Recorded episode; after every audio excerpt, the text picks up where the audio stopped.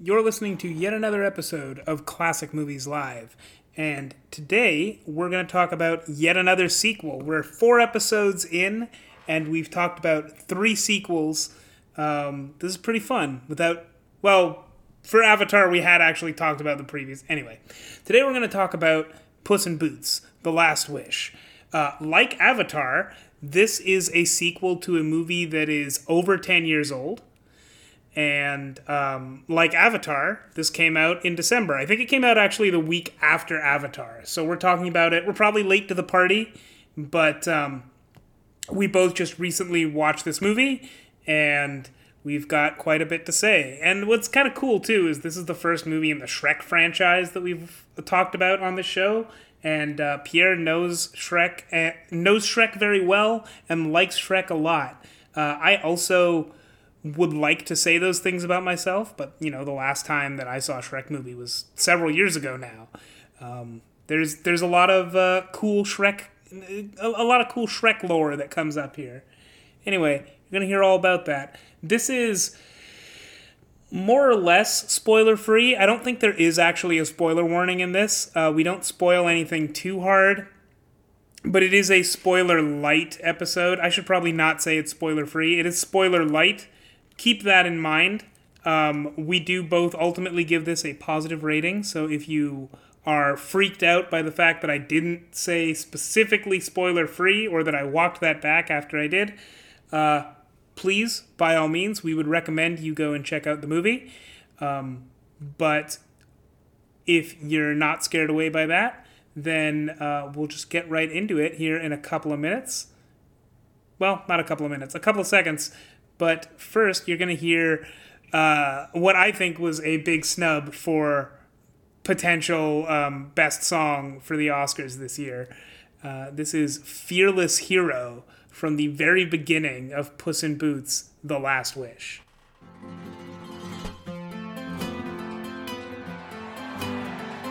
Who is your favorite fearless hero? Who is your favorite fearless hero? Who's brave and ready for trouble? Ha ha! Who is so unbelievably humble? Who is your favorite fearless hero? Who is your favorite fearless hero? Who's the guy who rolls the dice and gambles with his life? Who's ever been touched by a blade? Who's in boots is never afraid? Who is your favorite fearless hero?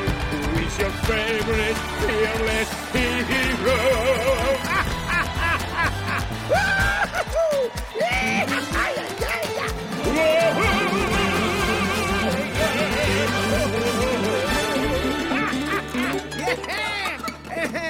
Welcome back to another episode of Classic Movies Live, uh, the pre-recorded show where we talk about movies that just came out. And uh, this is now our fourth episode of season four, and I think this is our yes, third sequel of, of of those four episodes. The only time we haven't specifically talked about a sequel is when we did our top of the of the year for last year.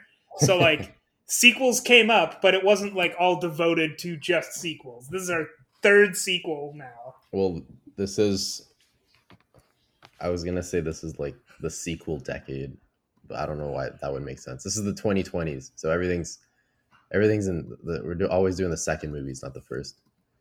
Yeah, and well, this is and this is this is twenty twenty-three. We had twenty twenty, then we had twenty twenty the gritty reboot, then we had mm. twenty twenty part two, and now we got yeah. twenty twenty. Three. It's kind of it's kind of crazy that this this movie. Uh, well, we're talking about Puss in Boots, but this movie is also uh, a movie that came out like ten years after its predecessor, if that makes sense. So, in some ways, very comparable to Avatar, I would say. I I remember that coming up like every every week since Avatar two has come out.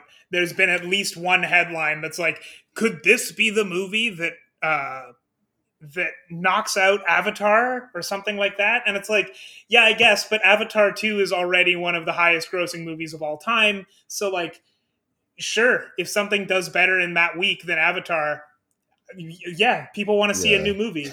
But Avatar is going to be there for like probably a year anyway. Can you really knock out something that's already won?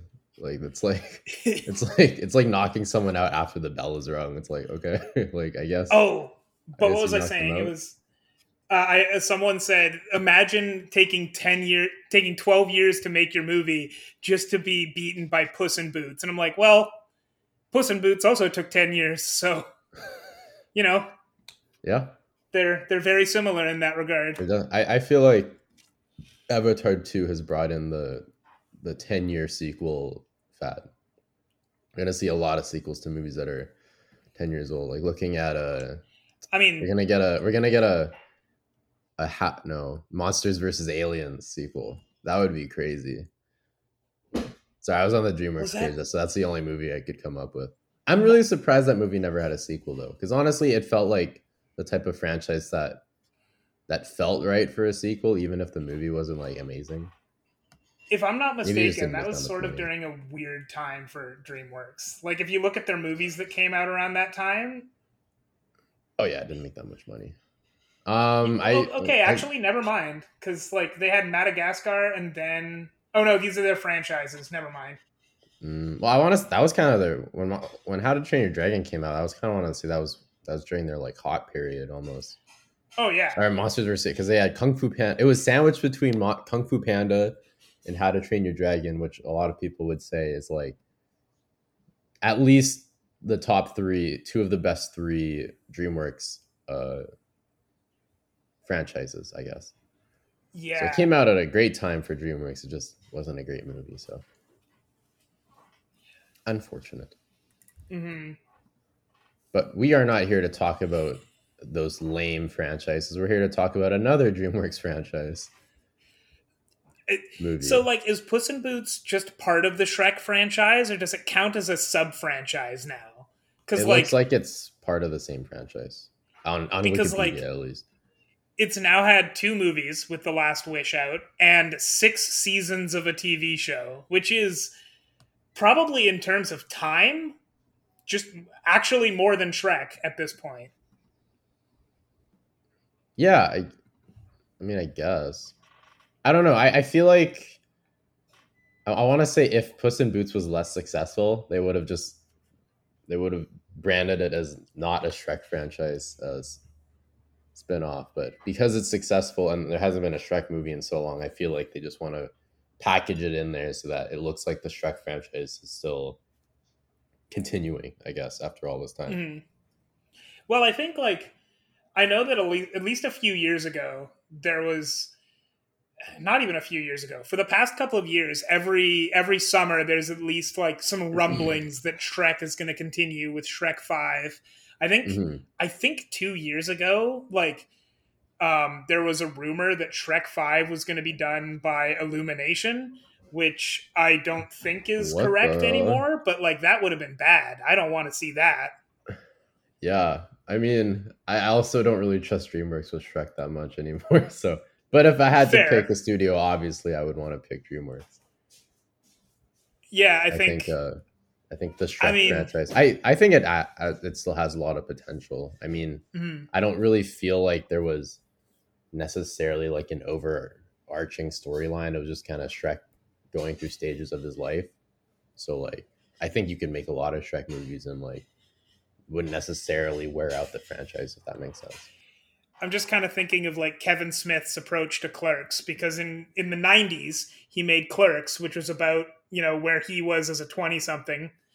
And then in the early two thousands, he made Clerks two, which was where he was in his thirties.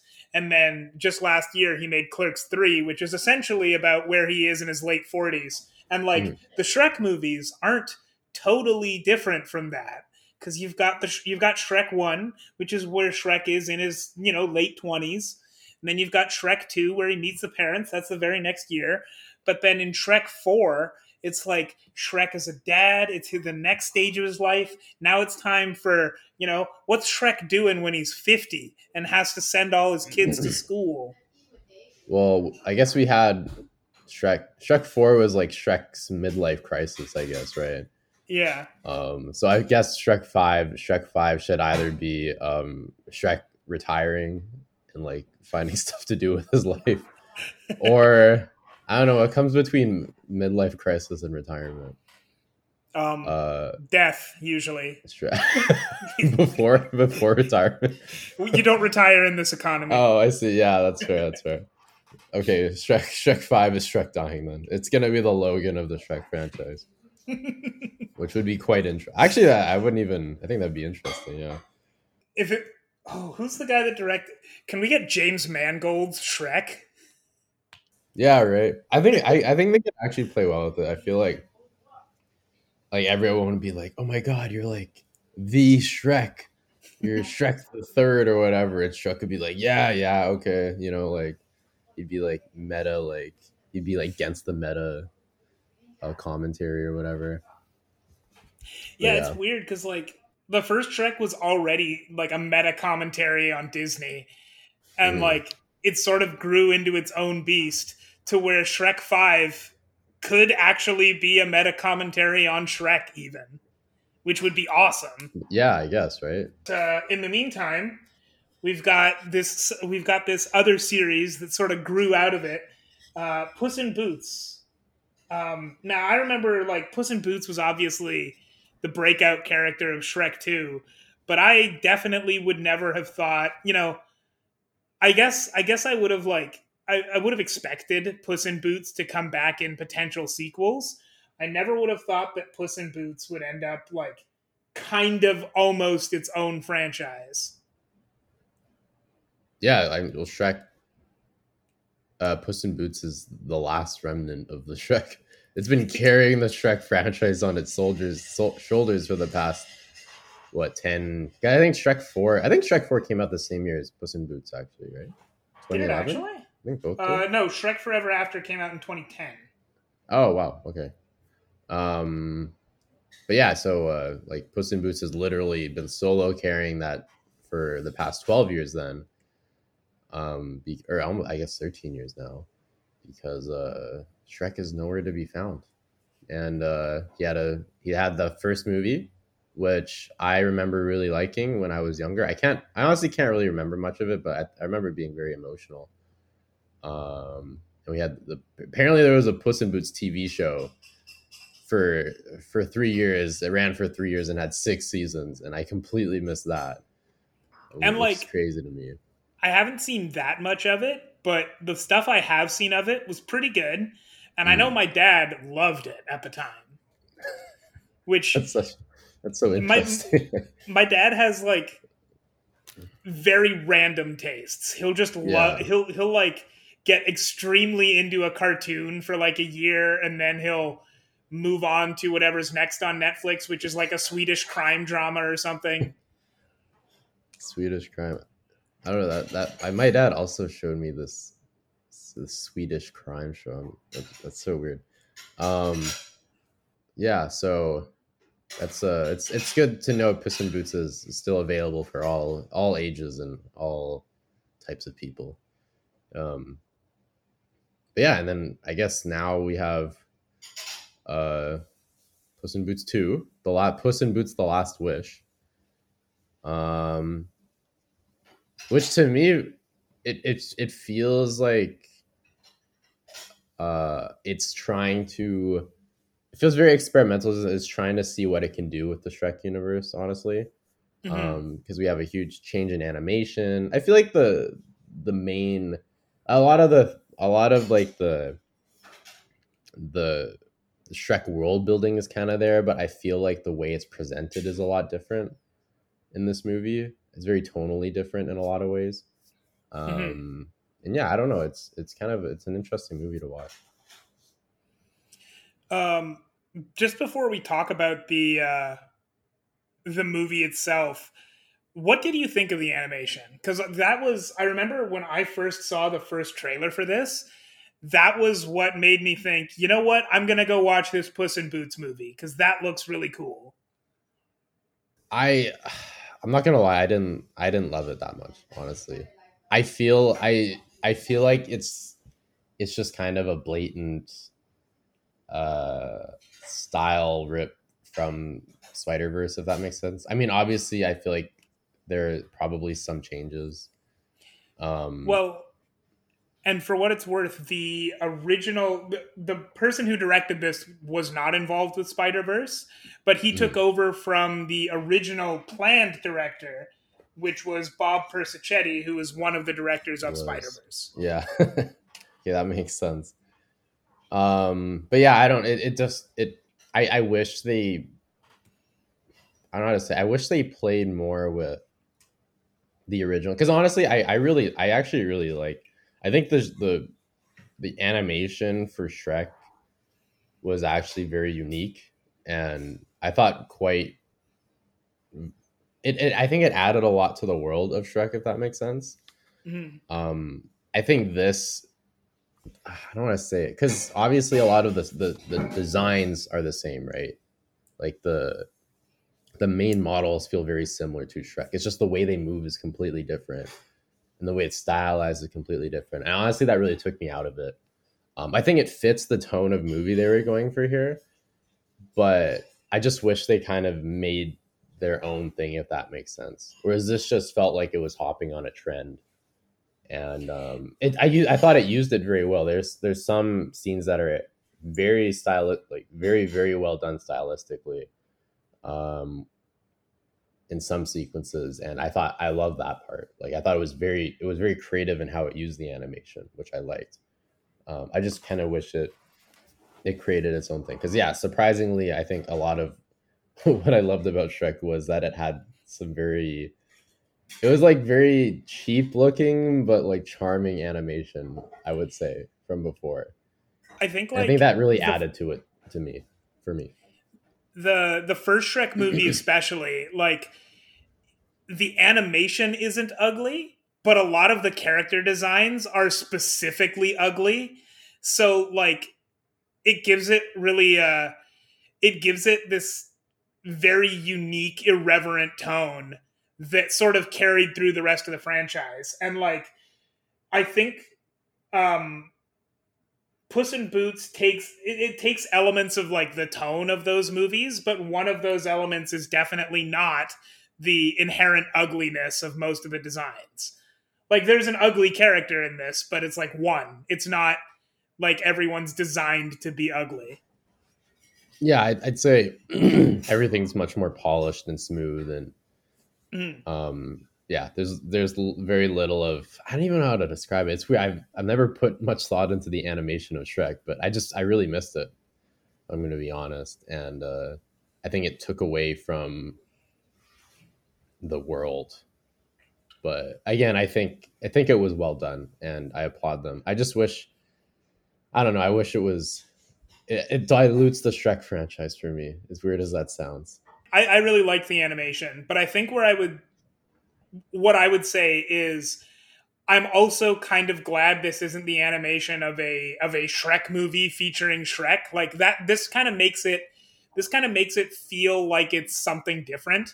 And mm. I kind of like that where, you know, Puss in Boots kind of has its own identity separate from Shrek, where like, mm. you know, if Shrek five comes out and it's the same kind of animation as this, well, I did like this animation, but I don't think it would fit for that kind of a movie. Yeah. Yeah, this like yeah, this this type of movie, um, it kind of works, um, because I think tonally this is a very this tonally is extremely different from the Shrek franchise, and I think from the first Puss in Boots too, because from what I can remember, the first Puss in Boots was, um, much more tonally similar to something like Shrek three. Um, I mean, it had the same director, but or I shouldn't say just the Shrek franchise in general, but yeah, this is this is a, a lot different of a movie, so. I almost kind of wish this at the start of this movie, they say it's like a fairy tale. This is a, this is a fairy tale. And I thought the reason I, like uh, the movie was so different from the Shrek universe in some ways was because it wasn't like, it was like fiction inside the Shrek universe. It was like the legend of Puss in Boots, but yeah, it, it wasn't that. So what was it, Pierre? Do you want to tell us what this movie was about? Sure. Puss in Boots. The Last Wish is uh Puss in Boots has died eight times, and as we all know, cats have nine lives. So Puss in Boots is uh, very scared of losing his last life. So he he find he goes on a quest to dis to discover the this a fallen star. and that that would give him uh, a wish, and that obviously that wish would be to get his nine lives back. And uh, he is joined by some lovable companions. Uh, one of them being Kitty Kitty Softpaws, who apparently was in the first movie, and I don't really remember the first movie that well, but makes sense. I thought that was kind of cool. And um, and while he is also trying to make sure other people don't get the map, uh, including Goldilocks, Goldilocks and the Three Bears, and John Hor- Jack Horner? Jack Horner. Jack Horner. I've never heard of Jack Horner. I thought, I, I don't know, is, is he's a fairy, so he's a fairy tale like character, right? Uh, he's an Old English nursery rhyme character. Okay. Yeah, I I never heard of him, so it was very. I thought he was a great character. I just I was very confused as to, like, am I supposed to know this guy? Is he famous? Or, but yeah. Anyway, so that's that's basically the plot. It's a it's a pretty straightforward plot, honestly. Mm-hmm. Uh, very reminiscent of Pirates of the Caribbean four. I don't know why that that popped into my head, but and I'm sure there's many other movies that it could be compared to. But yeah, that was basically uh, what I took from the movie. Mm-hmm. It's a blatant ripoff of Pirates four, which is a very original movie, and I can't believe they would ever do that to the Pirates of the Caribbean franchise. Pirates four wasn't the one with Javier ba- Javier Bardem, was it? No, it was no, that was five. With, um, ah, what's his name? He was all. I think he was also. It was with Penelope Cruz and Blackbeard. I can't remember who played Blackbeard. I can't remember his name. He's very famous though. Like. Oh, that, that narrows it down, so. Yeah, I know. I knew I could help you out.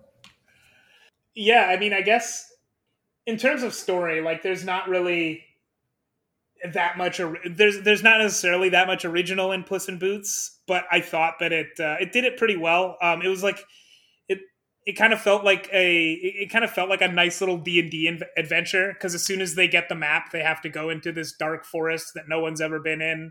And then whoever touches the map last is determines like what the next piece of the, what the next destination along the path is. Yeah. Which was, which was kind of interesting because all of them were like specifically commenting on pieces of their character. So sometimes there'd be little tiny Easter eggs in the map that, you know, didn't actually come up in the in the movie, but were kind of neat to see. Yeah, the uh, and I'd classify this movie as a movie that I admire a lot because I think it has some very creative elements in it. Um, but overall, I'd say the movie is uh, very, very generic. And, and straightforward. Um, I wouldn't say it's a bad movie, but it's it's definitely like not as um, not as, as ambitious, I guess, as I hoped it would be. Because I heard this like uh, a lot of people. I kept saying, hearing this movie was amazing, and um, I think I think it part of the problem is it just it, it sets itself in the Fran- the Shrek universe, and I think. Even though it has those elements, it, I'm not talking about the animation this time, I'm just talking about in general. It's it's much more kidified, if that makes sense. Um, especially the first the first third of the movie before the second act, where Puss in Boots is just he's uh he's scared of dying, so he's just kind of sitting at home, or he he what he goes to like a cat shelter, and mm-hmm. he he just gets really lazy, um, and depressed. And I thought that was that first part of the movie was really, really boring to me. Um, they there was no like Shrek like humor. Um, it was very like generic humor, in my opinion, that I didn't really like. I I, I didn't really laugh at all in, in those parts. I didn't find it very interesting. Um, that whole sequence. And, uh, yeah, I yeah, and it kind of gets like... better throughout the movie, but I I still like it. It just felt like there was something missing. I feel like that early, um, I, I get what the point of that early segment is where he goes to the cat shelter. But like, uh, the first time I watched it, I honestly hardly remember it at all. And then the second time I watched it, I rewatched this just yesterday. And um, I mean, I, as soon as that came about, I'm like, all right, now I know the cool stuff is coming in about twenty minutes, so let's move through this. It doesn't really make much of an impact. It introduces Goldilocks, which I guess is nice because she needs to be mm. introduced eventually. But like, there's, um, I don't think there's that much. I don't get that much out of that, uh, out of that cat shelter part.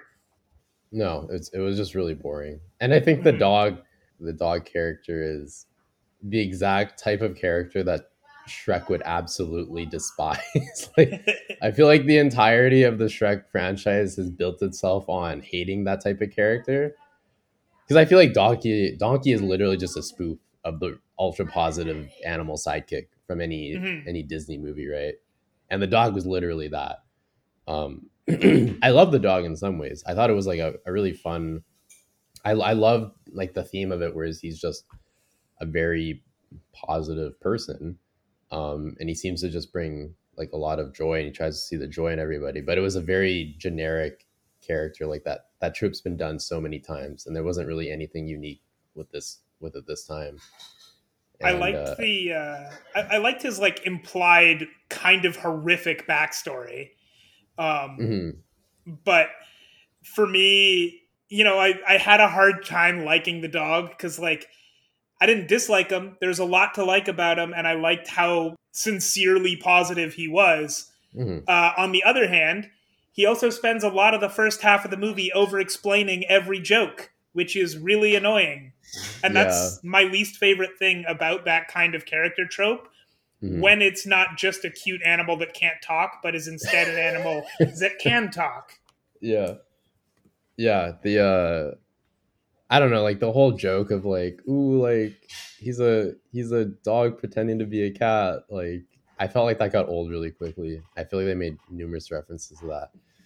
Um, and also the whole like, I don't know, he's supposed to be like the annoying animal sidekick, but I feel like he's not annoying enough in a funny way to like make up for it. It's just kind of boring. Like, Whoa. oh, he's he's positive and he likes to talk. Wow. Like the scene where Kitty Softpaws and Puss in Boots are like making eyes at each other almost competitively. Like, I thought that scene worked really well. And then there's Perrito in the in the background explaining what they're doing. And I'm like, I get it. I can see what's yeah, happening, like, actually. Oh my God, that's cuter. Wow. Like it, it felt very, that felt like a very kids, kids joke. Um, very, I don't know. I feel bad. This felt, I felt like an elimination. Illumination joke. That makes sense. He felt like an Illumination character, actually. Um, or yeah, it's just it's just a very lazy character. And again, I love I love parts of it. I just think there needed to be more to balance that character out. Mm-hmm. Um, because I I don't I actually feel like I, I thought Puss and I thought Kitty. Or, surprisingly, I used I really love Puss in Boots. I thought mm-hmm. he was relatively weak in this movie too. Um, they took a lot of away of what I love about his character, right? Like I thought they they they took his um they keep his like bravado and his confidence and stuff, um, even though that that goes through a lot of the whole point of this movie is that he becomes a lot less confident in himself, which kind of in some ways kind of makes me not love the character as um much. I would but, say like I mean technically the point of the movie is that he becomes a lot less arrogant. I don't know if I would necessarily oh, okay. say confident. Yeah, I guess yeah. The, he learns how to be confident in a in a more healthy way, I guess. Yeah. Um, but I, he he they also they're also missing a lot of what I think made his character really unique was that like um he's an oddly sexual character. Like he's very he's kind of flirty in the Shrek movies. Um, he does a lot of like gross cat things, which I always thought was funny too. I might be Mister I'm mostly just thinking of Shrek two. I can't remember Shrek three and four that well. Um, but yeah, and, and uh, there was a lot. There was a lot more, I guess, satirical elements. And it, to me, it, Puss in Boots in this just felt like a another a, more of a generic protagonist who's confident, who's confident and arrogant at the start, and then he learns how to be humble. And there, you're missing a lot of the elements of what actually makes him the Puss in Boots of the Shrek franchise, if that makes sense, which mm. was a unique, a much more unique character. Like there was no, I don't know, like remember, I, I remember when uh, when he's first introduced, because the whole point is that like it's really it's really stupid to have it, it doesn't make any sense to have a cat be an assassin. Yeah, um, because like the first scene he's shown as being a badass, but and then the scene like, is actually just him crawling around Shrek scratching like he doesn't. I don't even think he uses a sword in that first scene.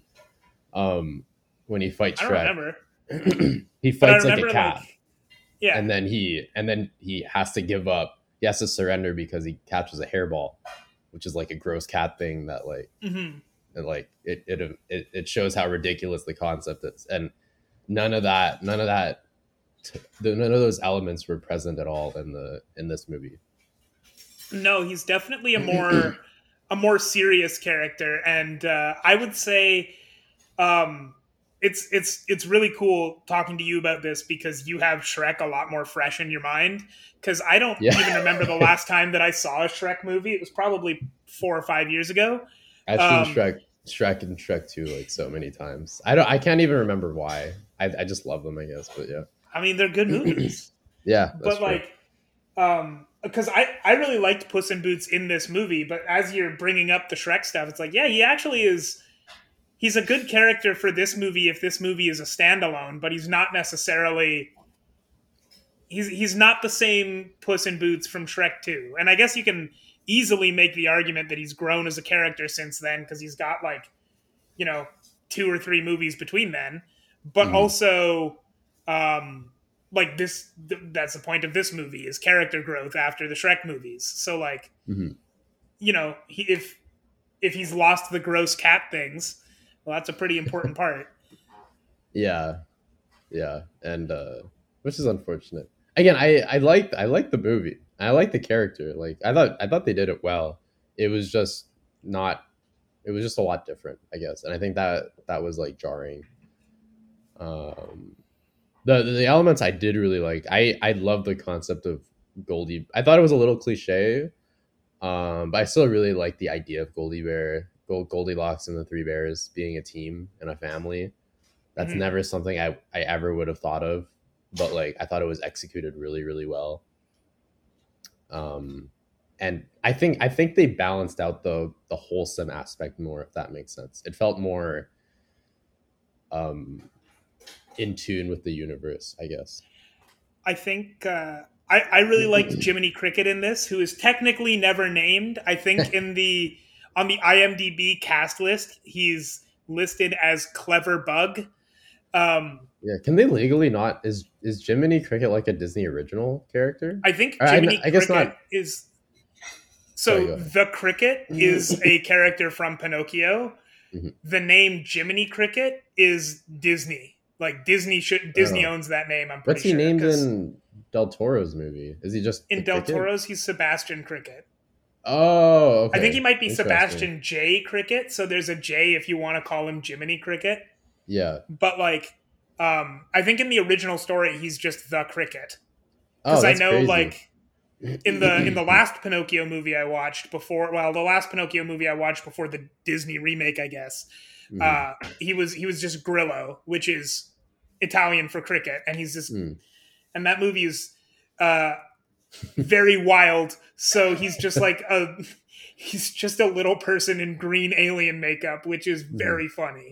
Mm-hmm. Um, but anyway, yeah, I think that uh, I like Jiminy Cricket in this, and I think that he has the um, I think I think he kind of represents the approach to fairy tale characters um, closest to how they did them in Shrek, where they would bring up this fairy tale character who's known for, you know, one thing, and they'll super emphasize that one thing and make a bunch of jokes on it. Yeah. So like Jiminy Cricket is also this hyper positive guy whose whole purpose is to make this is to, you know, help improve the life, the life of whoever it is that he's, uh, he, whoever it is he's hanging out with. And he got someone who is just unabashedly evil. So he's constantly like, commenting on what Jack Horner is doing, and it's really funny. Like Jack Horner pulls out a phoenix out of his bag, and the cricket goes, "Oh, the mighty phoenix, majestic!" And then he just starts using him as a flamethrower. Yeah, like in a really like he was like squeezing the hell out of it. it's choking and stuff. That was actually, I I thought, actually really, I think Jack Horner was actually really well done too. Um, I don't know much about him, so I can't commentate on like the satirical elements, but I love the, I kind of wish they sh- they saved him for a different movie, if that makes sense, because I thought he was like a very cool evil villain that um, he didn't really get much to do because he was just kind of supposed to be an obstacle to Puss in Boots. And I, I feel like mm-hmm. he didn't really have any true motivation in this movie. But I love the concept, and I think it would have been really cool to save for like like a Shrek five, if that makes sense. Like, because uh, he was a vile. He, I was, I think that one of the, the problems is that like the movie is so friendly and childlike, but then this the Jack Horner character is actually like a psychopath. Like he he murders all. I think he just straight up kills everyone that works for him accidentally, with no remorse. Uh, I- At least most of them. I think one person might survive by the end, but like he straight up explodes three or four of them. And there's a couple of people that like are are people who work for him, and we see them turn into bones. Like yeah, they're literally for this movie, they're like pretty gruesome deaths too. Yeah, it, it was like very, very vile. And again, that I I, li- I like that. I, I I think it felt a little out of place in this movie, um, but I still like I still really like the character. I thought he was done very well by John Mulaney, um, who uh, part of me was like, oh yeah, I feel like they hired him because he was Peter Peter Porker in Spider-Verse, but then this was a very this turned out to be a very different character than, than Peter Porker. Yeah, Peter Porker was not nearly that evil. Yeah, so. Um, Yeah, I think he was. He seemed like he was supposed to be kind of the main villain, but then his his spotlight is taken completely away by, uh, the death the death character, I guess, who seemed like the more main. Even though he wasn't very intricate to the plot, I think like the climax is basically Puss in Boots' fight with death, mm-hmm. and then Jack Horner just feels like, kind of like an epilogue villain that they fight at the end. Um, yeah, which just felt like kind of a waste of time in my opinion. Like I wasn't really interested in that fight. Yeah, yeah, I, I definitely, I think I pretty much agree. Like I liked both of those. I liked both of those performances, and I liked both of those villains. I think that death. I think this movie. Maybe this movie should have been like them competing with Goldilocks and the Three Bears to get that wish, while death is the villain for Puss in Boots only, basically. But because like. Jack Horner is a really, really good villain who has to compete with two other villains. Kind of. Goldilocks mm-hmm. isn't really a villain. She's more of a rival team. But, like, yeah. she gets a lot more... Well, for one thing, Goldilocks is played by Florence Pugh, and and the Bears are Ray Winstone, Samson Cayo, and Olivia Colman. So, like... Mm. They cost more, so they get a lot more. So, like, the studio yeah. wants to get a lot more of their money's worth out of them. Yeah, I was really surprised they got. I, I did not. I mean, I guess it's cool that Florence Pugh was her. I did not think they needed to. I'm guessing she's very expensive right now. I did not. I don't think she really added anything to the voice. I think it could have been anyone, mm-hmm. um, and I would have been happy with it because, I, yeah, I was like, oh, it's Florence Pugh. That's kind of cool, but I wouldn't say she was. I think John Mulaney voice worked really well for, uh, what's his name?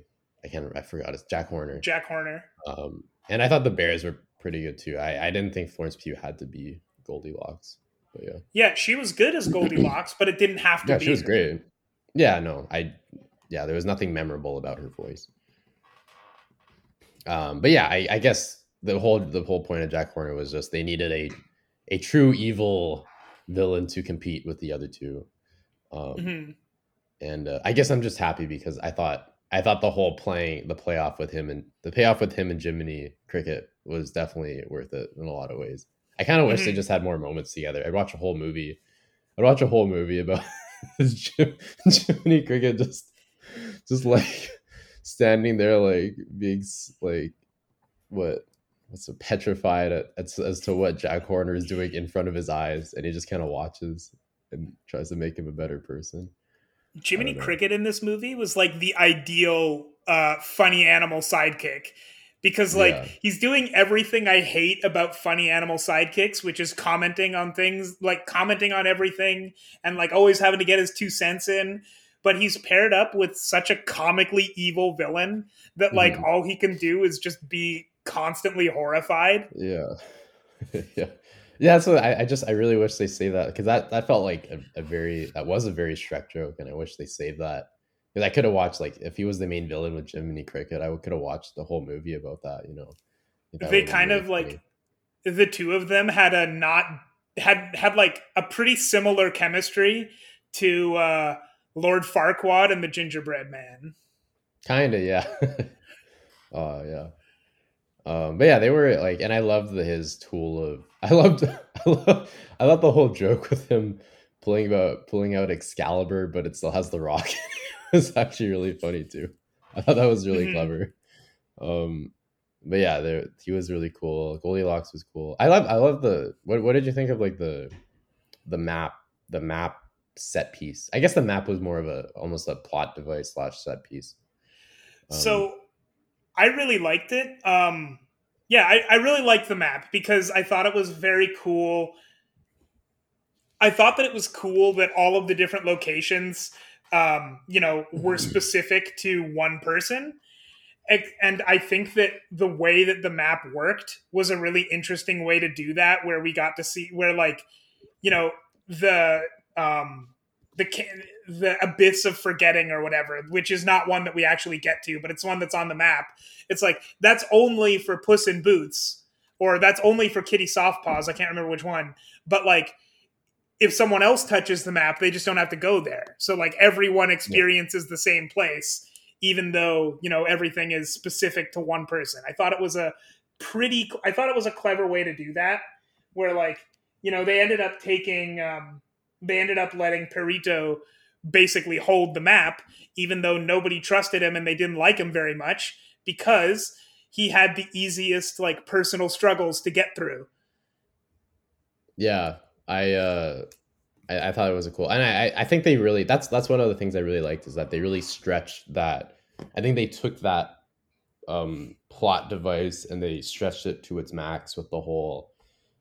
Um, Like with, first with the Perrito thing, and then it it switches up, because then Goldilocks grabs the map, and then everything changes completely. And then it kind of like, there was that one scene where like I think two people are holding it, and then so everything's in like a state of like anti-gravity and in flux, and it's like the map's not sure, the environment's not sure which way to transform, and then you get a cool set piece of like Puss in Boots and Kitty fighting in gra- like zero gravity or something like that. Um, And like yeah, was, the way that that really worked, cool. they also they also got like, it also ended up being important in fights, which was kind of cool, because there's mm. one like huge fight between everybody that ends because the wrong person grabs the map, and then suddenly they can't fight on that landscape anymore. Mm-hmm. Yeah, yeah, that, uh, that that's that's one thing I really I really loved about this. Um, I thought that the death, the character was really cool too. Mm-hmm. Um, I don't know who he was voiced by. The voice was pretty solid. Walter Moura. Yeah. I'm not sure if, or Wag- Wagner Moura. Yeah. Well, that's cool. Um, I've never heard of him. He is a primarily, he's primarily a Brazilian actor, it looks like. Oh, he's nice. Been in some American movies and shows, but like, He's not he's not a big star in the English-speaking world, it looks like. Mm. Oh, he was um, in The Gray Man. Oh, oh well. um, yeah, the I when I was talking earlier about like great some great animation sequences, I thought a lot of the sequences with uh, with death, specifically in like the map world, were were really interesting to watch. Um, like the way they focus on his eyes and stuff, I thought they were very gruesome. And mm. Uh, I could I could understand why why Puss in Boots was so scared of him, if that makes sense. Well, he was, his... he was a very well done villain too. And um, yeah, that's why I kind of wish that like he I, death wasn't not important to the plot. He was kind of the whole reason that Puss in Boots is doing anything that he's doing in this movie anyway. But mm. like I kind of wish this had been a movie way more focused around him as the main villain. Because he is, you could definitely make the argument that he's the main villain of this movie, but he feels like a side character because he's really only Puss in Boots personal villain. Like, mm-hmm. if this was a T V show, the the big villain that they're constantly fighting would be Jack Horner, but Death would be like the main villain of the season, I feel like. Except this isn't a T V show, so that doesn't really matter. That's not how this movie story device works. Yeah, yeah, unfortunately. um, um But I think the the first scene with Death is probably my favorite, like the one where he meets him in the bar, because I think it I think it's a really, really good character moment for for Puss, mm-hmm. especially since uh, I didn't realize this the first I didn't like make note of this the first time that uh, that I watched this movie, but yesterday when I was rewatching this, um, I in the first scene. Puss says so many times that he's never been touched with a blade. He says it probably like five or six times in the first five, in the first ten minutes. And then the very first thing that happens when he meets Death is he gets touched by a blade and bleeds once. And he's like, oh, that's curious. Yeah. Don't yeah, like I mean, that. I thought the, the fur raising on him was really cool. I think that's, mm-hmm. that's just, that's a really cool way of showing fear in, in a way that only cats, you can only do with a cat basically.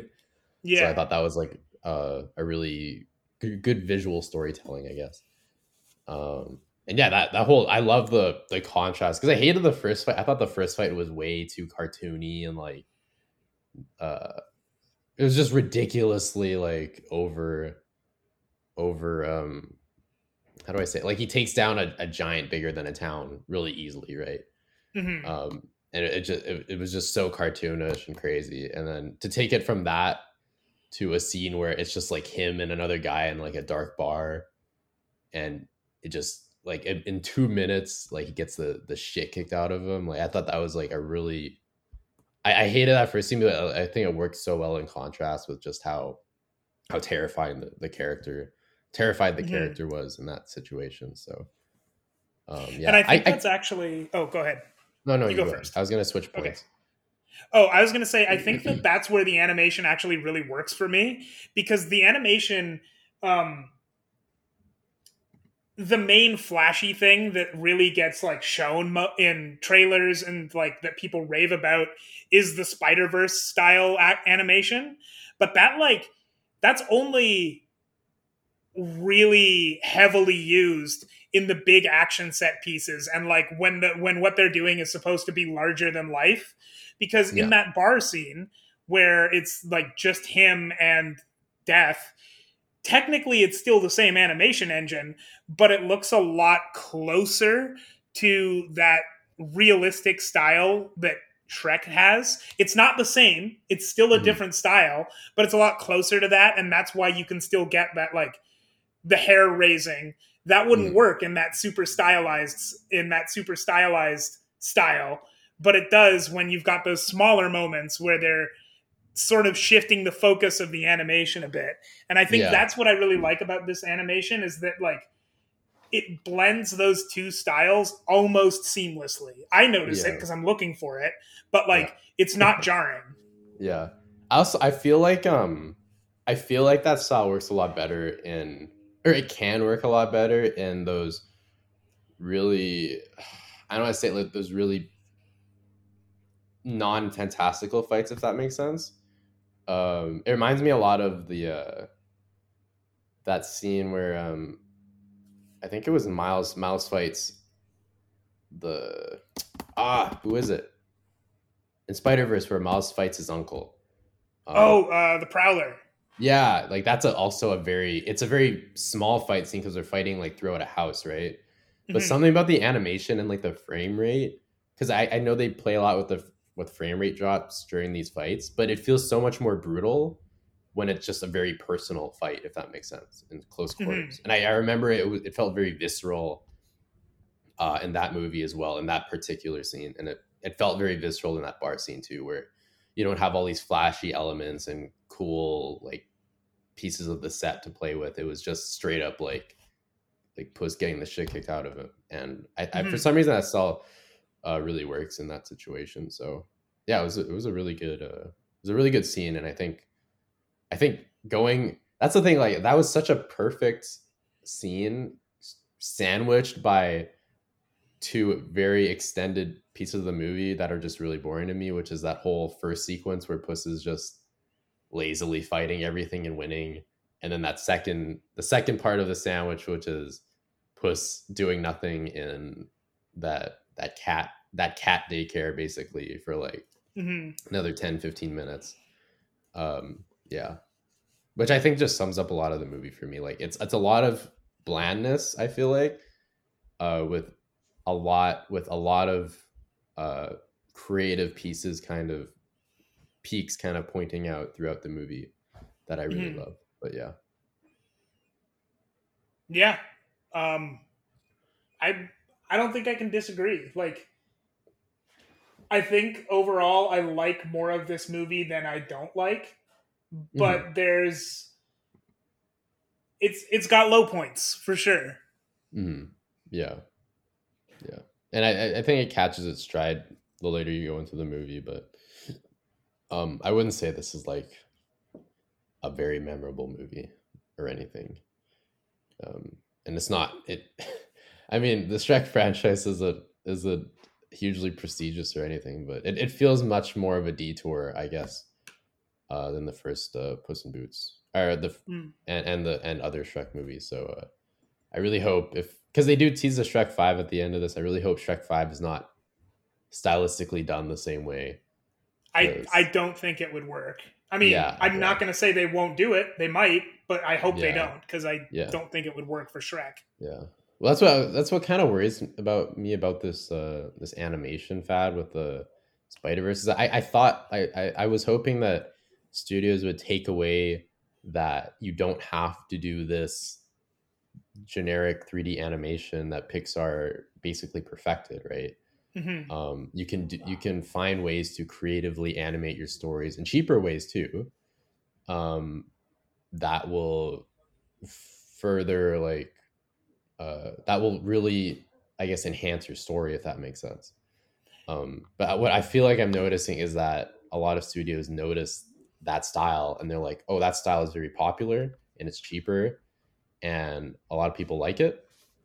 And it's creative, it's creative, it's it's it's interesting to look at, and they're just going to copy that style.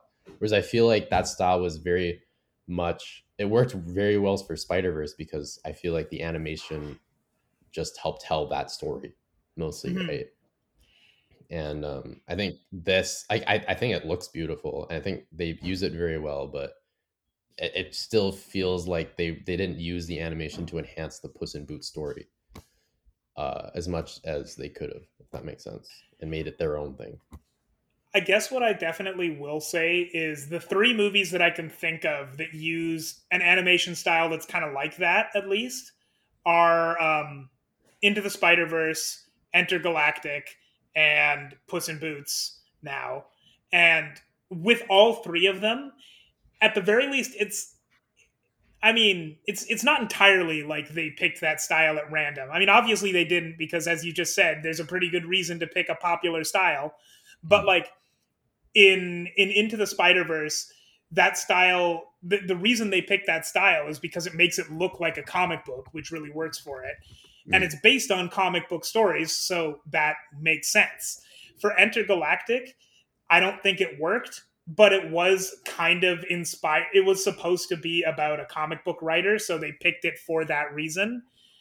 Mm. Which, you know, cool. I Cynically, it's yeah. It, it doesn't mean much, because it's also a popular style that people like. So, like, they can say that as I, I'm, I'm giving them the benefit of the doubt, because yes, there is potentially another conceivable reason, but like, mm. it didn't matter that much. And then in this one, like.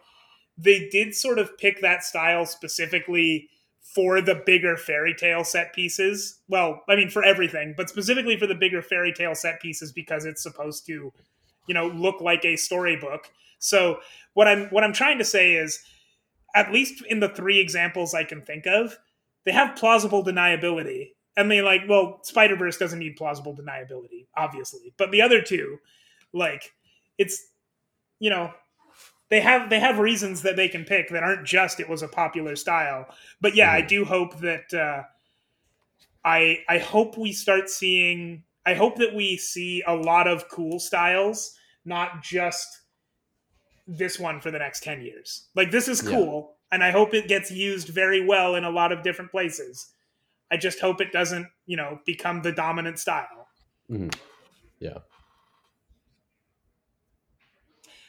Agreed. So, uh, Puss in Boots, The Last Wish. What are you going to give this one if you had to put a if you had to put a number on it out of ten? I'd say, ooh, I'd say like a six point five.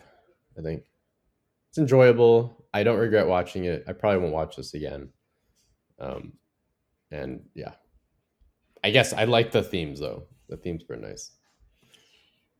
I think that uh, I'd have to come back to this in a few years to see how it holds up, because I'm definitely rating it in my head against a lot of other things I've seen this year. And uh, I've seen a lot of movies that tackle the fear of death in mm. like similar themes to this movie, well, but don't necessarily do it as well. They literally had Pinocchio and, and the cricket and oh, Jiminy gosh, Cricket yeah. in this too. so, so like maybe I'm, it, it's possible that from seeing it like this recently, I'm being kinder to it than maybe I would be in four or five years. But I definitely, uh, I definitely really enjoyed it. I thought it did its themes really well. I thought the animation was used pretty well, even if like there are some weaker moments in the story and the and the animation in occasionally. Yeah, it's, it's definitely not without flaws, but I think for me it's a solid seven. Nice. Um, yeah, yeah. I think that's I think that's Puss in Boots. That covers it. Do we know what we're doing next? Uh, I don't know if we do yet. We got to talk about that off that's air. Fair, yeah. Okay. Sounds good. All right. What's uh, the Jeff, last word? What's, uh, uh, cricket.